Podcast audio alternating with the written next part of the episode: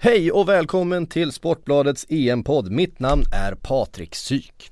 Vi sponsras den här veckan utav Leo Vegas Sport som är en ny bettingupplevelse med de snabbaste livespelen. Alltså det är typ eh, vem får nästa inkast, vem vinner nästa poäng i tennis eh, och sådär. Ja, ni fattar. Eh, Leo Vegas spelar du i mobilen och är byggd för så kallade sportsbookspelare. Det finns allt från eh, fotboll och tennis till e-sport och förstås då massor med EM.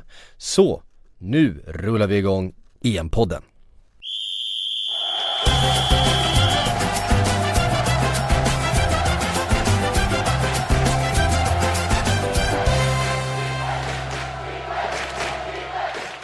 Då hälsar vi välkomna till ett nytt avsnitt av Sportbladets EM-podd, EM-podden kallar vi den. Eh, mitt namn är Patrik Syk, jag sitter här med Kalle Karlsson eh, och vi ska försöka eh, analysera händelserna, det som har hänt i alla fall sen i tisdags när vi spelade in förra avsnittet men eh, förstås också eh, prata en hel del om eh, den där eh, ytterst viktiga matchen mot Italien imorgon som är snart bara ett dygn bort, Kalle. Visst känns det lite spännande då? Ja men det är klart det känns spännande. Eh, nu fick vi en uppvärmningsmatch här mot Irland som vi inte är speciellt nöjda med. Varken prestation eller egentligen resultat heller. Men eh, nu får vi ju betydligt tuffare motstånd och då får vi, får vi se om vi kan, eh, eller om Erik Hamréns manna kan steppa upp och, och eh, lyfta sig till den nivån som kommer krävas i den här turneringen. Mm. Men vi börjar med eh, det som hänt de senaste två dagarna då. Vi kan väl börja med det som hände igår tycker jag. Yes. Eh, Frankrikes 2-0 ganska, det satt långt inne om man säger så. 2-0 mot Albanien till slut då efter mål i 89 och 93 något sådär, va? Ja, till och med 95 tror jag. Det var väldigt sent i alla fall. Ja, otroligt sent och Payet ja. fick göra mål igen. Ja.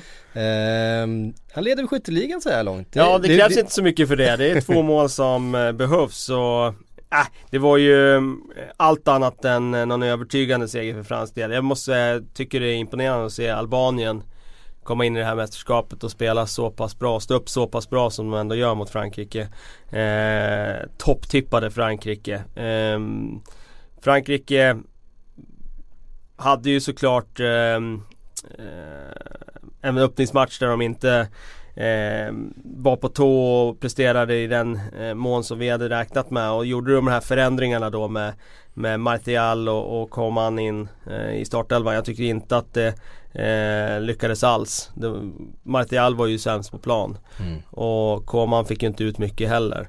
Eh, så att det blev ju fel match för dem att spela. Alltså, de skulle ju använts i en matchbild när det var mycket kontringsspel och omställningar så här. Nu mötte de ju ett lag som parkerar väldigt lågt och eh, det blev inte alls Och gör match... det väldigt bra Gör det väldigt, väldigt bra mm. Och det blev inte alls en matchbild som passade dem eh, Nu är det ingen som tänker på det för att nu kom inhopparen Griezmann in mm. avgjorde och då är ju Deschamps kung ändå. Och då har man sina sex poäng på två spelade matcher, även ja. att man inte har imponerat.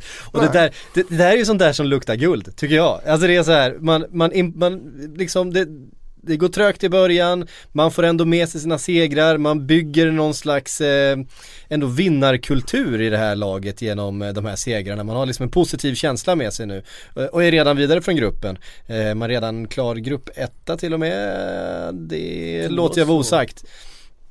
Eh, Albanien, trots väldigt fint spel, får nu väldigt svårt att ta sig vidare förstås efter eh, två raka förluster.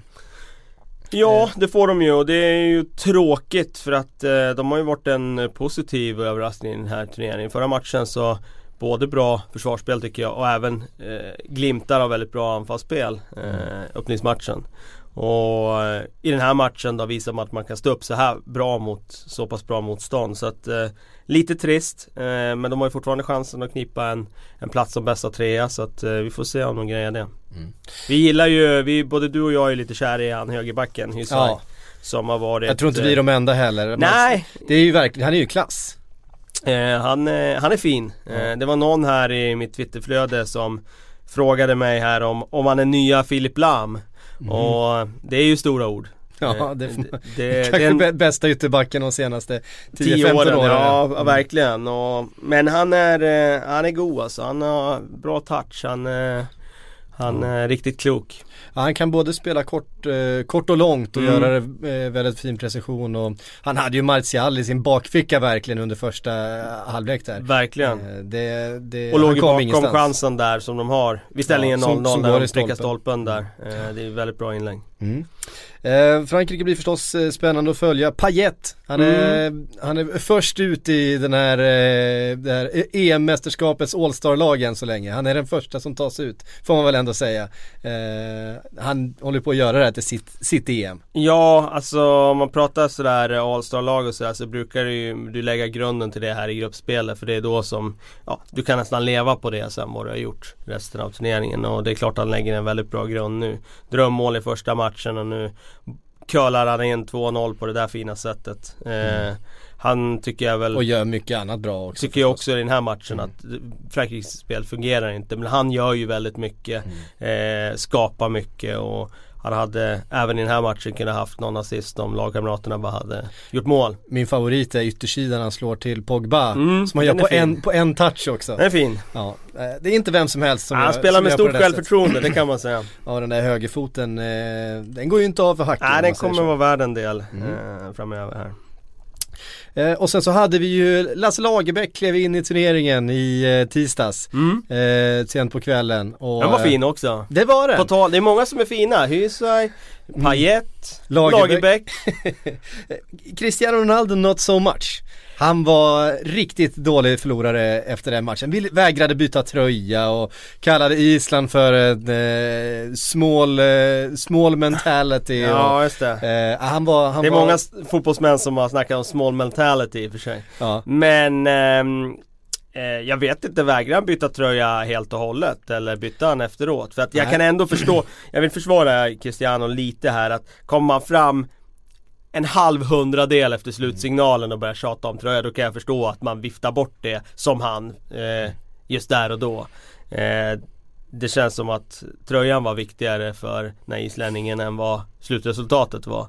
Eh, för Ronaldo är det ju såklart att det finns en enorm besvikelse över att man inte Mm. får hål på Island och just där och då kan jag förstå att han är lite frustrerad över det. Sen har just ju- det, det, just det blir jag inte upprörd över. Sen det här snacket liksom om Island och sådär, det tycker jag är, det är lite dåligt för att det är ju upp till Portugal och, och se till och, och, och öppna upp Island och känner- göra mål. Han känner nog Han- att det är upp till honom väldigt mycket också. Det är därför och han, han blir har inte frustrerad. lyckats i matchen och så vidare. Nej så är det ju. Eh, och där fanns det ju en enorm frustration som han gav utlopp för. De skulle ju behöva några fler Cristiano Ronaldo i laget som han själv har eh, uttryckt vid något tillfälle. Ja och can't blame him för att eh, Nej. det, det, det är ju en truism. Det, Ja. Så är det ju. Ja. Eh, men en eh, Alltså i alla fall bitvis imponerande laginsats utav Island. De hade rätt mycket tur i första halvlek ska sägas för att det kunde stått ett par tre bollar till. Eh, faktiskt. Så Det Alltså- kändes som Port- Portugal hade det här helt och hållet. Så Ja. bekvämt, de rullade runt och lekte fotboll. De, ehm, alltså det är svårt att eh, liksom säga att det var en eh, fantastisk insats av Island för att det hade ju kunnat bli 5-0 i den här matchen. Det var min känsla i första halvlek. Alltså Portugal skapar ju chans på chans på chans och eh, där är det ju en stor dos, dos tur. Samtidigt så finns det ju någonting som Lasse Lagerbäck skapar i det här isländska laget. En känsla av att de är mentalt starka, de står emot, de krigar för varann och allt det där det är ju Det är ju värt eh, alltså hur mycket som helst för att då kan man ju besegra bättre motstånd eller som i det här fallet då spela jämnt resultatmässigt med, med bättre motstånd. Då har man den där känslan att man är ett lag och uppträder som ett lag då då kan man göra underverk. Och det har ju uppenbarligen det här isländska laget. Vi har ju Robert Laul som punktmarkerar det isländska landslaget och punktmarkerar Lasse Lagerbäck. Vi tar och slår eh, Robert en signal tycker jag eh, och ser vad han har fått med sig av de här senaste dagarna. Robert, välkommen till EM-podden. Ehm, du har ju punktmarkerat det här isländska landslaget nu i en eh, vecka ungefär. Mm. Hur, eh, hur har den resan varit? Eh, ja, den har varit lite annorlunda. Eh, det märks ju att eh, Island är en eh, liten fotbollsnation, eh, även liksom från mitt perspektiv.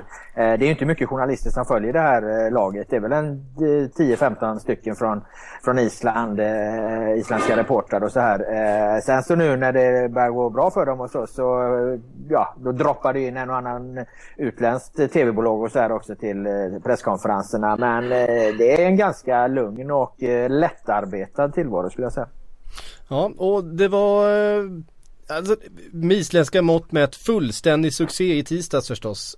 Hur var dina intryck från den där matchen? Eh, ja, det hade varit en succé även för, för Sverige att spela 1 mot Portugal. Eh, det var som jag sa till Lagerbäck när jag intervjuade honom, som han skrattade eh, lätt åt, att det är skillnad på 1-1 och 1-1. Det är klart att 1-1 mot Portugal är ett bra resultat för nästan alla, alla nationer. Många ser Portugal som en, en, en outsider till EM-guldet till och med. De har ju faktiskt ett, ett rätt bra lag och så här. Så att det är klart att eh, lyckan och euforin var total på alla sätt som lycka och eufori kan vara total när, när lilla Island då gör det. Eh, det var häftigt att vara med om. Det var det var svårt att inte bli medryckt. Eh, fan, jag och Niva satt ju nästan och hoppade på, på stolarna när de fick dubbla frisparkar i, i slutet. Det var, var dramatik på en god nivå. Ja det var det. Eh, du har ju eh, ganska lång eh, historik av att följa Lasse Lagerbäck också sedan tidigare det svenska landslaget. Eh, hur tycker du att han har förändrats i rollen som Islands förbundskapten? Är det, är det samma, samma Lasse Lava som det är att granska? Ja, det var ju roligt det du, du nämnde att jag har följt Lagerbäck länge. Det var som min eh, flickvän frågade här, hon är, hon är med här eh, som ett eh, andligt stöd eh, och, och, och lite halvsemester emellanåt. Hon undrade eh, vem, vem, vem jag älskar mest, henne eller Lasse Lagerbäck. Och jag var tvungen att svara, svara det. Kör du, eh, Lasse och jag har ju faktiskt hängt ihop väldigt länge. så, ja så är det. Nej, han har förändrats, det har han, det måste jag säga. Han när han var förbundskapten för Sverige så var ju trycket eh, på honom mycket hårdare. Eh, han var under mycket större press och han byggde ju själv upp mycket större förväntningar här genom att ta Sverige till mästerskap efter mästerskap. Så till slut var vi inte nöjda med det utan eh, det var ju tryck på honom att eh, då skulle det gås vidare från grupper och, och, och, och ja, vad fan, det var ju inte ens så att åttondelsfinal var, var nog ibland. Eh, här har han ju inte alls det trycket på sig. Han har ingenting att förlora. Han har ju redan lyckats. Han är ju redan en, en, en hjälte för alltid. Han är ju en, en liksom ja, är stor, större än en vulkan på den här ön. Hur fan den går i det här mästerskapet eftersom han har tagit Island till det historiska första fotbollsslutspelet. Så att eh, han kan ju inte misslyckas och därför är han ju väldigt avslappnad. Han, han glider ju runt på träningsplanen här som någon, eh, någon mysfarbror och det skiner liksom. Jag menar, hade Hamrén sett honom skulle Hamrén säga den där gubben har shining. Eh, alltså han, han, han, har time of his life eh, på, på många sätt, Lagerbäck. Och, och dessutom ett eh, kompetent lag. Jag menar Island är ju inte ett gäng vikingar utan de har ju faktiskt en hel del eh, kvalitetsspelare. Nu, nu fick väl Gylfi Sigurdsson då, som är otroligt duktig, inte visa jättemycket mot, mot Portugal men det tror jag att han kommer göra mot Ungern.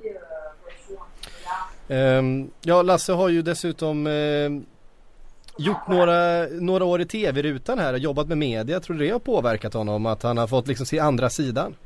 Ja, jag tror det. Jag, jag har ju en polare eh, på handbollssidan som man kan dra en parallell till eh, Henrik Signell som är en gammal barndomskompis till mig. Han blev förbundskapten för damlandslaget här nu och, och Tidigare hade han eh, eh väldigt svårt att förstå sig på media. Han undrade vad fan skriver ni som ni gör för och hur funkar det och bla bla bla. Liksom. Sen så satt han som expert i vintras under dam-EM i handboll eller vad fan det var. Och, och efter det så, så sa, ringde han mig och sa Fan Robban alltså det där är ju ett hantverk liksom. Nu, nu, nu, nu förstår jag verkligen hur mycket tid ni lägger och, och hur, hur, hur, svårt det är liksom och vilka krav det ställs och ja vilket hantverk det är helt enkelt. Det är jag helt övertygad om att även Lasse Lagerbäck liksom har gjort den insikten. Han har fått liksom se hur det fungerar från eh, andra sidan och, och, det har varit ovärderligt för honom. Eh, jag menar igår Igår var det som sagt rätt mycket internationell media på plats då på Islands träning när de kom tillbaka efter den här eh, braggresultatet mot Portugal. Då. Jag menar, han betar ju av intervju efter intervju efter intervju och upprepar sina svar för det var ju liknande frågor. Eh, och sen kom ju presschefen och knackade på axeln och sa det var fan Lasse nu börjar träningen här. Eh, och Lasse sa men det är okej, okay, det är okej. Okay. Och, så, och så tog han sig an en stackars norrman som stod sist i kön och, och svarade på samma frågor en, en elfte gång. Så att eh, han, är ju, han har ju gått från eh, rätt stingslig till ett eh, fullständigt föredöme i det perspektivet perspektivet. Eh, det isländska landslaget då? Nu har man ju eh, fått med sig ett otroligt positivt resultat från premiären här. En match man förstås inte räknade med att få med sig någonting. Eh, vad har man för chanser att faktiskt ta sig vidare från den här gruppen skulle du säga? Alltså jag bedömde ju de där chanserna som ganska hyggliga att gå vidare. Men det gör man ju i princip för varenda lag nu med tanke på att de fyra bästa grupptreorna också går vidare. Men de har ju inte blivit sämre av att, att det blev ett kryss här. Däremot har ju gruppen blivit lite, lite konstig. Den har inte blivit som man tänkt sig. Eh, rimligt hade varit att Portugal eh, vunnit eh, mot Island med, med 2-3-0 och, och, att Österrike hade betat av eh, Ungern. Nu, nu blev det ju inte så så att eh, förutsättningarna har ju helt förändrats men jag tror Islands chans att gå vidare har ju definitivt inte, inte försämrats. Eh, jag är ganska övertygad om att, att, eh, att de klarar det här. Eh, jag tror att de kan ta, ta besegra Ungern och, och ta ett kryss mot Österrike så kan de ju till och med bli grupp två. Det låter fantastiskt. Hörru du, vi får anledning till att eh, återkomma till dig då och så får vi följa upp det här och din resa med eh, Lasse Lagerbäck och det isländska landslaget. Eh, på återhörande säger vi. Ja, tack tack. Ha det gött. Ha det fint. Hej. Hej.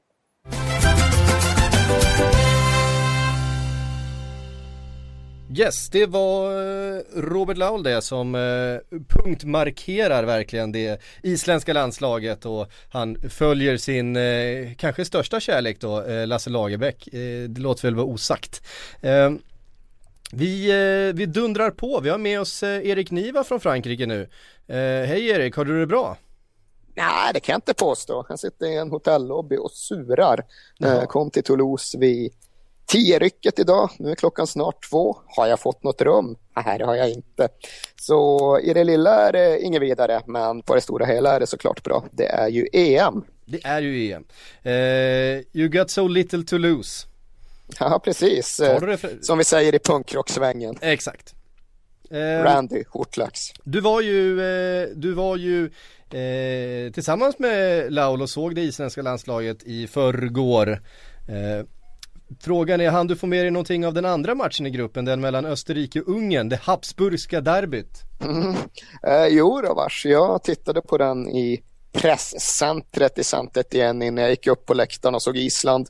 Så det hann jag väl. Det var eh, ett överraskande resultat för mig. Jag trodde ganska mycket på Österrike och trodde i stort sett inte alls på Ungern, så den såg jag inte komma. Nej, det var väldigt många som eh, delade den uppfattningen inför. Eh, även du Kalle, eh, vi var ju inne på det att, att, och vi har varit inne på det tidigare att Österrike känns som en outsider till en framskjuten placering. Sen har vi ju pratat om Ungern som ett av de svagaste lagen i hela turneringen också. Ja, och det är ju det, det lägst rankade laget på den där Fifa-rankingen som man kan ha en hel del åsikter om. Vad, eh, vad ser du för fortsättning eh, utav matcherna i den här gruppen Erik? Du som har eh, sett på plats också, både Portugal och Island. Ja, alltså jag tror ju att Portugal kommer ta sig vidare utan större problem. Och jag förutsätter att Österrike någonstans besegrar Island och löser det på så sätt.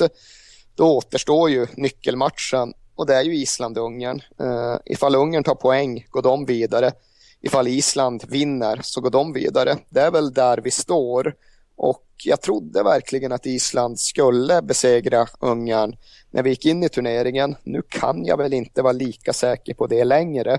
För även om Island gjorde precis vad man kunde förvänta sig och mer därtill så överraskade Ungern ännu mer. Så väldigt oviss grupp, väldigt spännande grupp och eh, en grupp där vi såklart är lite extra benägna att tycka att det vore kul om Island gick vidare.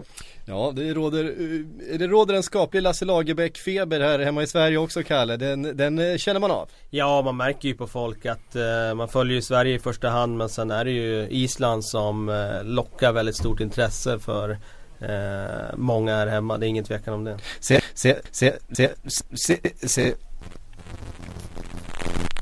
Oj, nu har jag en störning på ljudet. Störning på ljudet. Ja, just man ser vad snabbt det kan svänga. Lasse Lagerbäck var ju inte Sveriges populäraste person direkt för, eh, eh ja hur många år sedan är det nu? Fem år sedan eh, han lämnade landslaget. Ja, så. ja, nej man blir ju inte profet i sin egen hemstad och inte i sitt eget hemland heller.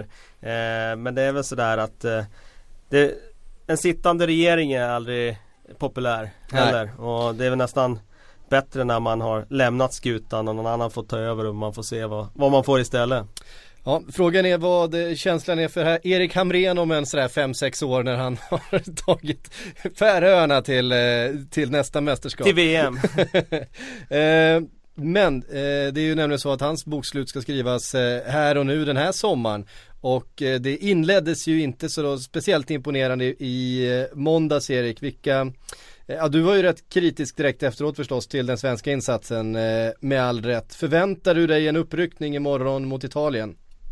Ja, det tycker jag väl vi har rätt att förutsätta. Eh, sen är ju kruxet att det inte på något sätt är säkert att den uppryckningen ändå räcker till. För hade vi gjort en normal prestation, eller till och med lite mer än så, så hade vi haft en god chans att besegra Irland. Gör vi en normal prestation mot Contes Italien så är det ju frågan om det räcker till några poäng alls. Gör vi en riktigt bra prestation är det också frågan om det räcker till några poäng alls. Så vi står ju där vi står och det är ett utsatt läge. För jag tror ju fortfarande att vi behöver skrapa ihop en seger någonstans och så som Italien spelade mot Belgien så kommer vi inte vinna mot dem. Sen är det ju dessbättre så att alla matcher lever sitt eget liv. Sverige kan förbättra sig, Italien kan försämra Hej, jag Ryan Reynolds. På Mint Mobile, we like to do the opposite of what Big Wireless does. They charge you a lot, we charge you a little. So naturally, when they announced they'd be raising their prices due to inflation, we decided to deflate our prices due to not hating you. That's right. We're cutting the price of Mint Unlimited from $30 a month to just $15 a month. Give it a try at mintmobile.com slash switch. $45 upfront for three months plus taxes and fees. Promote for new customers for limited time. Unlimited more than 40 gigabytes per month. Slows. Full terms at mintmobile.com. sig och på så sätt kan vi ha ja, någon eh, avlägsen förhoppning om att kunna vinna matchen. Men det är väldigt svårt att sitta här och nu och hitta argument för varför Sverige skulle besegra Italien. Det är liksom, finns ingenting som tyder på det utifrån öppningsrundan. Nej, det, det, det, kan man, det, det blir inte lätt att hitta. Eh, vi har fått en fråga här från en Annika G Stryver, Kalle. Hon, den är riktad till dig framförallt skulle jag vilja säga. Eh, hon skriver, jag tar den medan vi har Erik med också här. Överestimerade ni den svenska backlinjen i senaste avsnittet? Eh, och det var då avsnittet som eh, där vi gick igenom den svenska gruppen som du och jag gjorde för en vecka sedan ungefär. Jag antar att Annika tänker på att jag då sa att jag är inte speciellt orolig för den svenska backlinjen. Ja. Eh, och eh, eh, Ja och nej. Defensivt så tycker jag att de klarar sig rätt så bra i den här matchen mot Irland.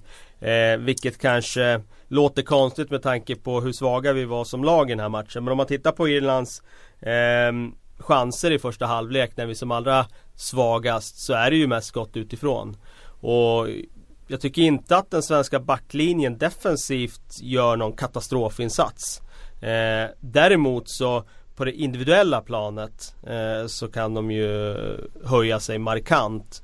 Eh, framförallt i, det, i sitt offensiva spel, alltså spelet med boll. Det var ju det jag tyckte var det stora problemet i den här matchen. Att backlinjens sätt att hantera Irlands press och slå en passning till en spelare med samma färg på tröjan. Det var ju det absolut största problemet i, i första halvlek. Och, eh, anfallsspelet överlag var ju det som eh, gjorde mig verkligen bekymrad över hur det ska gå för det här svenska landslaget fortsatt i turneringen.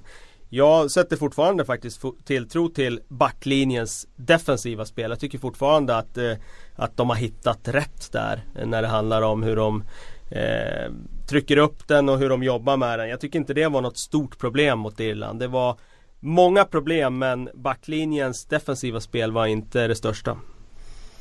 Eh, nu kommer det bli en del förändringar i backlinjen med Mikael Lustigs eh, skada. Eh, Erik, hur förväntar du dig att Hamrén ställer upp imorgon? Ja, det kommer med all säkerhet bli Victor Nilsson Lindelöf till höger, Erik Johansson, Andreas Granqvist i mitten och Martin Olsson till vänster. Och det är ju ingenting att säga om. Jag tycker ju faktiskt att Victor Nilsson Lindelöf har sett minst lika bra ut som högerback som han har gjort som mittback under landslagsvåren.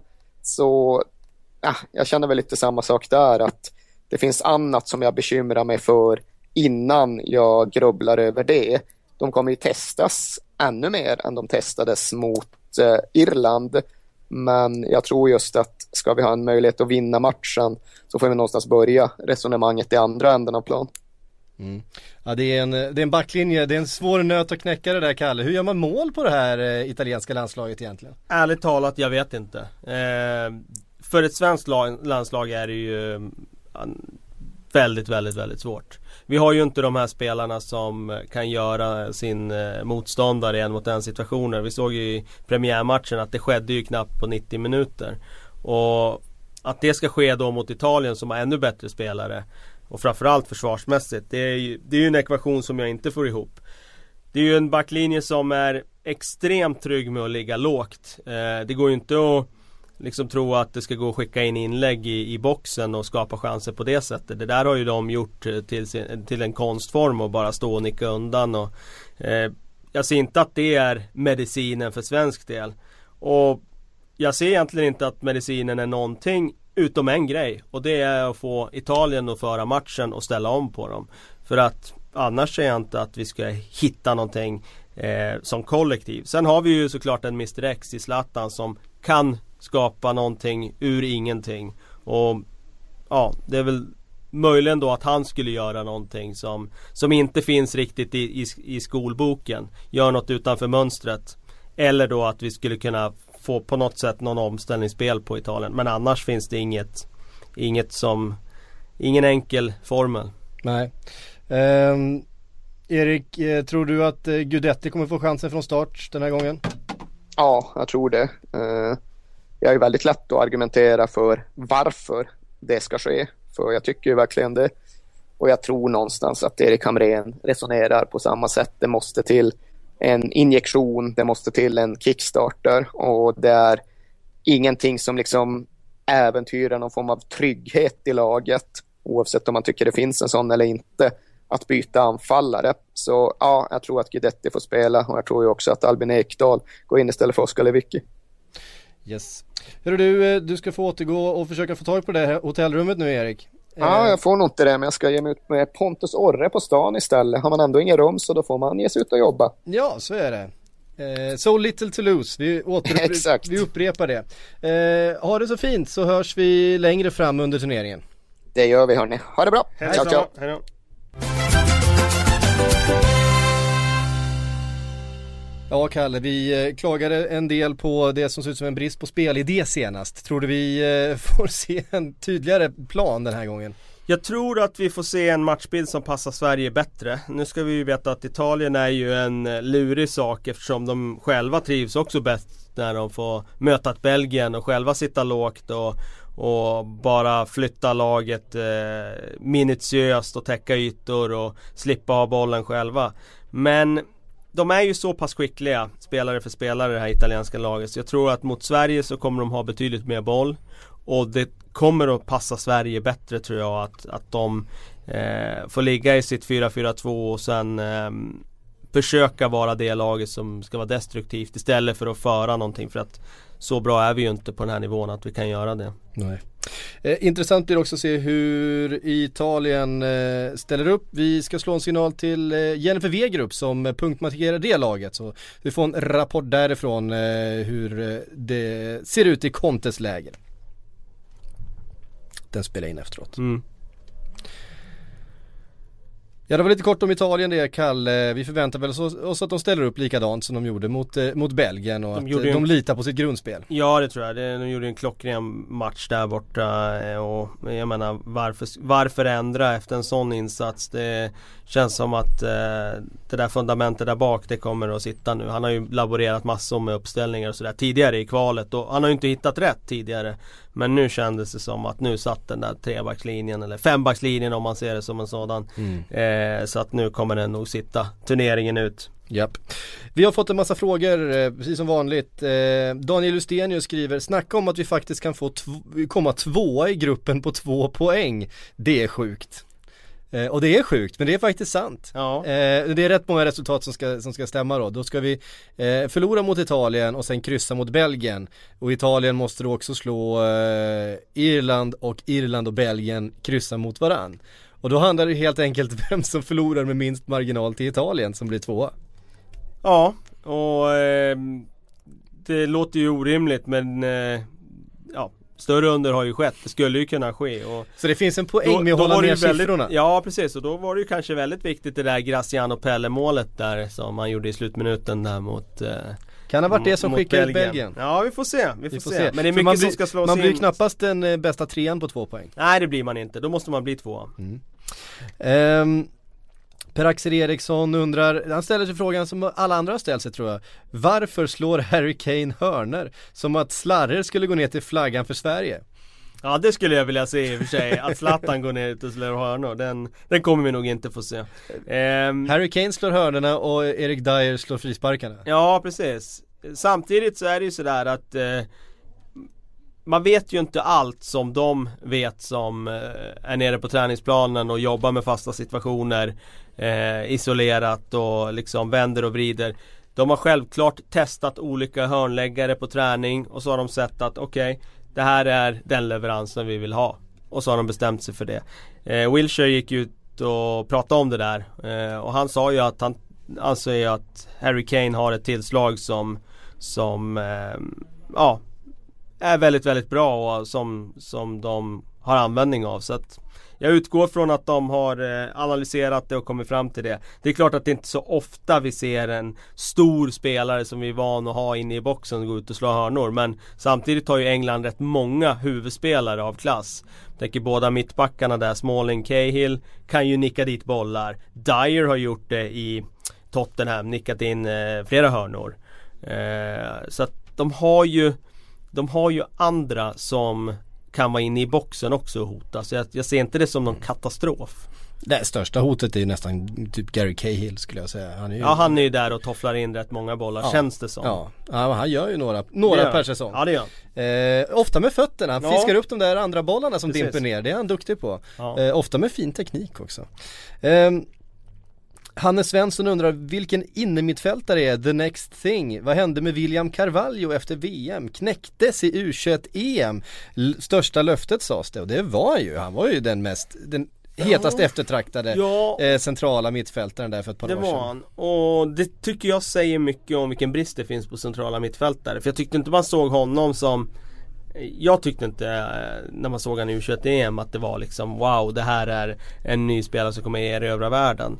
Eh, han har kvaliteter, han har ju en enorm fysik bland annat. Mm. Eh, och det är klart att man kan se att han kan bli en användbar spelare i en stor klubb. Men eh, jag saknar ju den där nya Luka Modric spelaren. Alltså mm. en 20-åring som kommer fram och spelar på det sättet. Och Bra fråga, jag hittar inte honom i Europa. Jag hittar Nej. inte honom i världsfotbollen. Jag tycker det har funnits den här bristen i flera år. Vi har pratat om den i olika sammanhang just och ehm, Ja. Vi ser ju en Renato Sanchez komma fram nu ja, som, som ett väldigt han, intressant, han är ju en annan spelartyp. Det är eh, Men han eh, har lite ändå måste jag säga, det, det är bra att du nämner honom för att han har ju lite av det här eh, att han har hela paketet, han mm. har fysiken. Han kan ta fram boll, ja, han kan ta fram bollen i plan och han kan göra sin gubbe och han han har ett passningsspel och nej han är ju såklart väldigt väldigt intressant. Eh, det får väl nästan Gick ju före Cavallo också nu eh, Precis. från bänken. Men eh, det får väl nästan bli han då som är eh, den mest spännande unga centrala fältaren just nu. Mm. Eh, Hörrni, det var allt vi hann med den här eh, torsdag eftermiddagen. Tack för att ni har lyssnat. Tack alla andra. Vi hörs på måndag igen. Hej bara!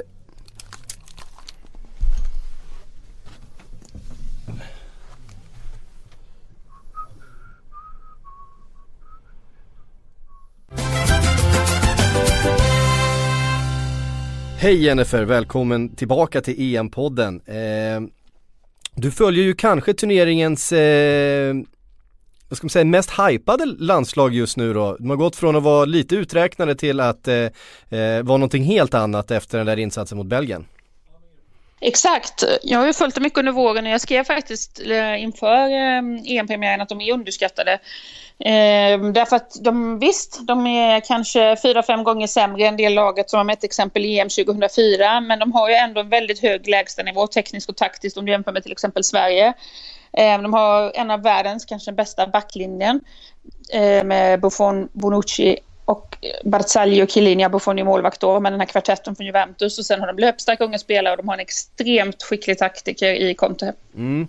Det blir ju någonting att bita i det här för Sverige som ju inte alls imponerade i premiären. Eh, alltså frågan alla ställer sig är ju förstås, hur ska Sverige kunna få hål på Italien?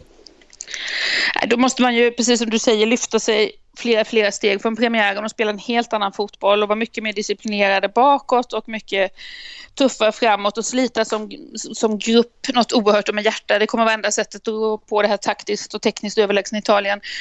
Eh, det kommer bli väldigt svårt att göra mål. Det krävs nästan typ en Zlatan-klack eller något för att just försvaret är ju så oerhört bra som, som vi precis har sagt och dessutom Buffon i mål. Ehm, det tisslas ju och tasslas eh, förstås en del kring det italienska landslaget precis som alla, alla landslag. Ehm, tror, du vi, tror du vi får se samma startelva mot Sverige som eh, mot Belgien? Det är ju två helt olika matcher tänker jag. Det är två helt olika matcher och Conte kör ju en del med turnover. Även om han vill vinna alla matcher, men han har ju också en bredare trupp med högre e jämn kvalitet än vad till exempel Sverige har. Så att jag tror att det kan bli något byte kanske på mittfältet. Framförallt backlinjen rubbar han ju naturligtvis inte. Ehm, så jag tror inte att det blir exakt samma startelva, men jag ska tro de italienska kollegorna. Vi ska luska lite mer här ikväll. Mm.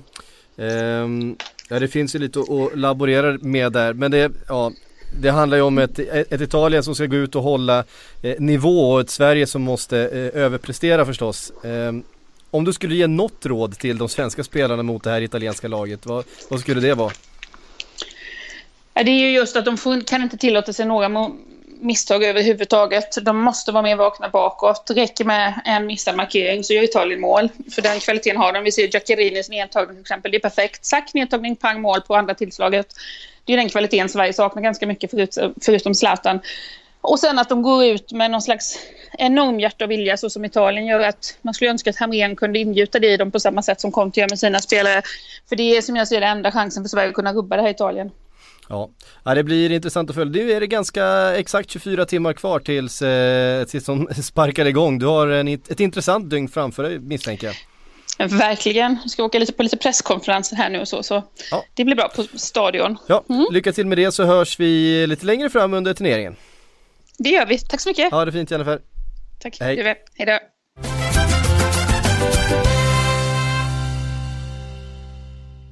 Ja det var lite kort om Italien det Kalle. Vi förväntar väl oss att de ställer upp likadant som de gjorde mot, eh, mot Belgien och de att de en... litar på sitt grundspel. Ja det tror jag. De gjorde en klockren match där borta eh, och jag menar varför, varför ändra efter en sån insats? Det känns som att eh, det där fundamentet där bak det kommer att sitta nu. Han har ju laborerat massor med uppställningar och sådär tidigare i kvalet och han har ju inte hittat rätt tidigare. Men nu kändes det som att nu satt den där trebackslinjen eller fembackslinjen om man ser det som en sådan. Mm. Eh, så att nu kommer den nog sitta turneringen ut. Japp.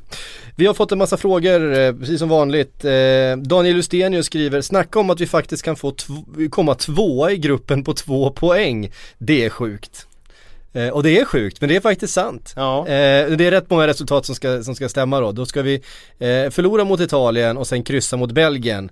Och Italien måste då också slå eh, Irland och Irland och Belgien kryssa mot varann. Och då handlar det helt enkelt vem som förlorar med minst marginal till Italien som blir tvåa.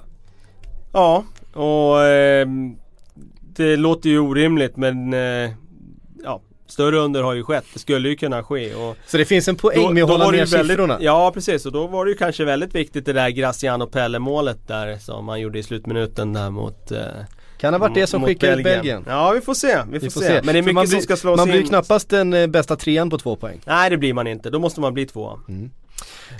Um, Per-Axel Eriksson undrar, han ställer sig frågan som alla andra har ställt sig tror jag. Varför slår Harry Kane hörner? Som att slarrer skulle gå ner till flaggan för Sverige. Ja det skulle jag vilja se i och för sig, att Zlatan går ner och slår hörnor. Den, den kommer vi nog inte få se. Um, Harry Kane slår hörnorna och Erik Dyer slår frisparkarna. Ja precis. Samtidigt så är det ju sådär att eh, man vet ju inte allt som de vet som eh, är nere på träningsplanen och jobbar med fasta situationer eh, isolerat och liksom vänder och vrider. De har självklart testat olika hörnläggare på träning och så har de sett att okej, okay, det här är den leveransen vi vill ha. Och så har de bestämt sig för det. Eh, Wilshire gick ut och pratade om det där eh, och han sa ju att han anser ju att Harry Kane har ett tillslag som som eh, ja är väldigt väldigt bra och som, som de har användning av. Så att jag utgår från att de har eh, analyserat det och kommit fram till det. Det är klart att det inte är så ofta vi ser en stor spelare som vi är van att ha inne i boxen gå ut och slå hörnor. Men samtidigt har ju England rätt många huvudspelare av klass. Jag tänker båda mittbackarna där, Smalling, Cahill kan ju nicka dit bollar. Dyer har gjort det i Tottenham, nickat in eh, flera hörnor. Eh, så att de har ju de har ju andra som kan vara inne i boxen också och hota. Så jag, jag ser inte det som någon katastrof. Det största hotet är ju nästan typ Gary Cahill skulle jag säga. Han är ju... Ja han är ju där och tofflar in rätt många bollar ja. känns det som. Ja, ja han gör ju några, några per säsong. Ja det gör han. Eh, ofta med fötterna, han ja. fiskar upp de där andra bollarna som Precis. dimper ner. Det är han duktig på. Ja. Eh, ofta med fin teknik också. Eh, Hannes Svensson undrar vilken innermittfältare är the next thing? Vad hände med William Carvalho efter VM? Knäcktes i U21-EM? Största löftet sades det och det var ju. Han var ju den mest, den hetast eftertraktade ja, eh, centrala mittfältaren där för ett par år sedan. Det var han. Och det tycker jag säger mycket om vilken brist det finns på centrala mittfältare. För jag tyckte inte man såg honom som jag tyckte inte eh, när man såg han i U21-EM att det var liksom wow det här är en ny spelare som kommer erövra världen. Eh, han har kvaliteter, han har ju en enorm fysik bland annat. Mm. Eh, och det är klart att man kan se att han kan bli en användbar spelare i en stor klubb. Men eh, jag saknar ju den där nya Luka Modric-spelaren. Alltså mm. en 20-åring som kommer fram och spelar på det sättet. Och Bra fråga. Jag hittar inte honom i Europa. Jag hittar Nej. inte honom i världsfotbollen. Jag tycker det har funnits den här bristen i flera år. Vi har pratat om den i olika sammanhang just och ehm, Ja. Vi ser ju en Renato Sanchez komma fram nu ja, som, som ett väldigt han, intressant, han är ju en annan spelartyp. Det är han. Eh, Men han eh, har lite ändå måste jag säga, det är bra att du nämner honom för att han har ju lite av det här eh, att han har hela paketet, han mm. har fysiken. Han Otroligt kan ta fram. Boll, ja, han kan ta fram bollen i plan och han kan göra sin gubbe och han han har ett passningsspel och nej han är ju såklart väldigt väldigt intressant. Eh, det får väl nästan Gick ju före Cavallo också nu eh, Precis. från bänken. Men eh, det får väl nästan bli han då som är eh, den mest spännande unga centrala fältaren just nu. Mm. Hörrni, det var allt vi hann med den här eh, torsdag eftermiddagen. Eh, tack för att ni har lyssnat. Tack alla andra. Vi hörs på måndag igen.